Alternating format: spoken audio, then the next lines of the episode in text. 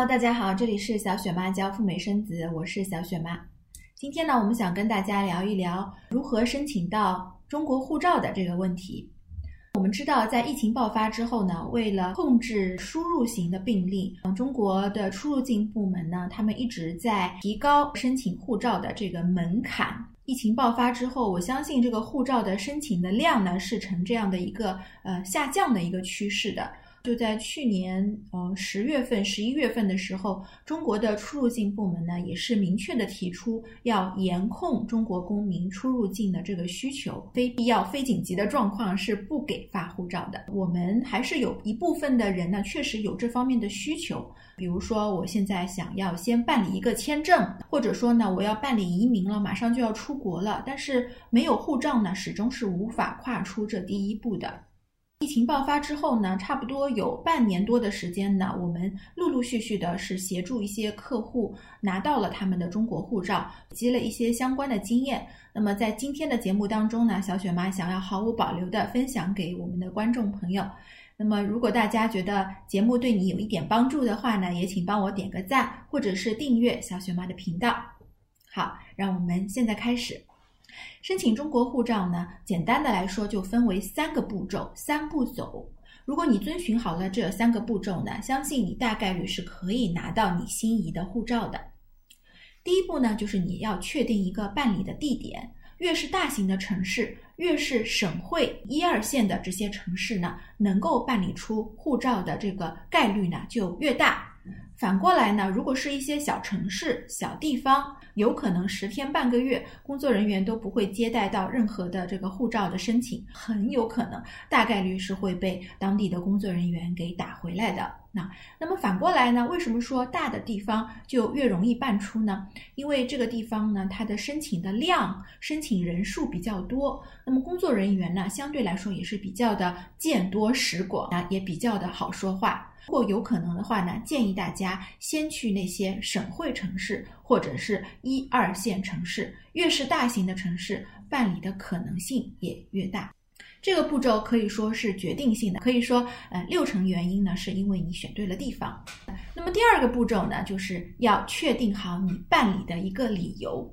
那么这个理由呢，一定是因人而异的啊，每个人的情况都不太一样。那么就要根据你现在的年龄啊、工作啊、学历啊、婚姻状况啊等等等等，设置一个比较适合你、听上去比较靠谱和真实的理由。目前来看呢，申请护照的理由大致可以分为这三种。第一种呢是去。出国，呃，商务出差，或者说呢，你去出国务工，我把它归为了这一大类啊。那么这个呢，就比较适合那些有了一定的工作经验的申请人，呃，这个年龄就不限了啊，你只要有一定的工作经验呢，都可以往这个地方套。二大类呢，它的这个范围也是比较的广的啊，只要你不是退休了，或者说你已经年满四十几岁、五十几岁了，那这个理由呢，也说不定适用于你的，那就是出国留学。不一定呢，是一定要去参加那些学历教育的啊，拿到文凭的，也可以是一些短期的培训班。那么第三大类呢，就是适合那些。在国外有一些亲属关系或者是亲友关系的申请人，可以让他们给你发一些相关的这个邀请函或者是说明函，呃，邀请你去国外，比如说参加亲友的一些重大的活动啊，啊，或者是呢你是出国照顾一些病重的病人，那都是可以的。那么这个大的范围呢，就是探亲三大类：商务。留学和探亲，呃，相对来说呢是比较的主流啊，比较的主流。旅行的这个目的呢，一定是申请不到的，所以大家一开始就不能够说啊，我想出国去看看，我想出国去度假、度蜜月啊，呃，散心啊，这些呢都不 OK 啊，大家是要了解的。那么，当我们确定了申办的理由之后呢，下一步就是围绕着你的这个目的去准备你的这个材料。那这个材料呢，能够去佐证佐证你的目的，不能够你光说，呃，我去留学或者我去探亲啊，人家就相信你了，对吧？他肯定要有一些材料作为证明的。留学呢，你就可以出示呃这个学校发给你的通知书，那么上面呢必须要有你的一些个人信息，包括你的名字啊、出生年月日啊、联系方式啊，这些都是最最基本的啊。录取通知书这是一个最基本的材料。那如果你是探亲的话呢，那么亲友在当地的身份证明，比如说美国呃美国绿卡或者说美国护照啊，能够证明这个亲戚的身份，他确实在国外。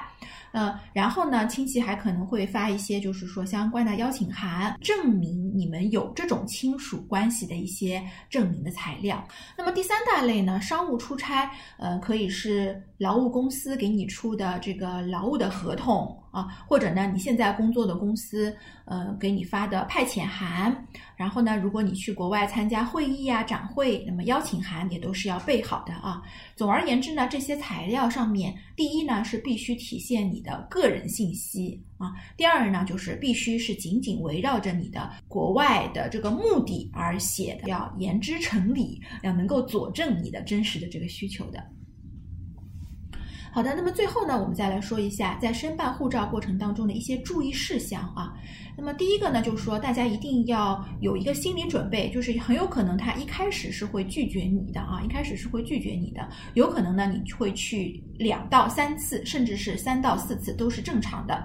那么第一次呢，就是你是先抱着这个初步咨询的呃这么一个目的，先去那边问一问啊，大概我就是需要去准备哪些材料啊等等，先探探口风啊，探探虚实。那么第二次去的时候呢，你就是要准备好你的详细的这些配套材料了。呃，但是呢，也有可能就是你第一次去不会一下子就成功的，呃，极大概率呢，对方会要求你去补充一些材料。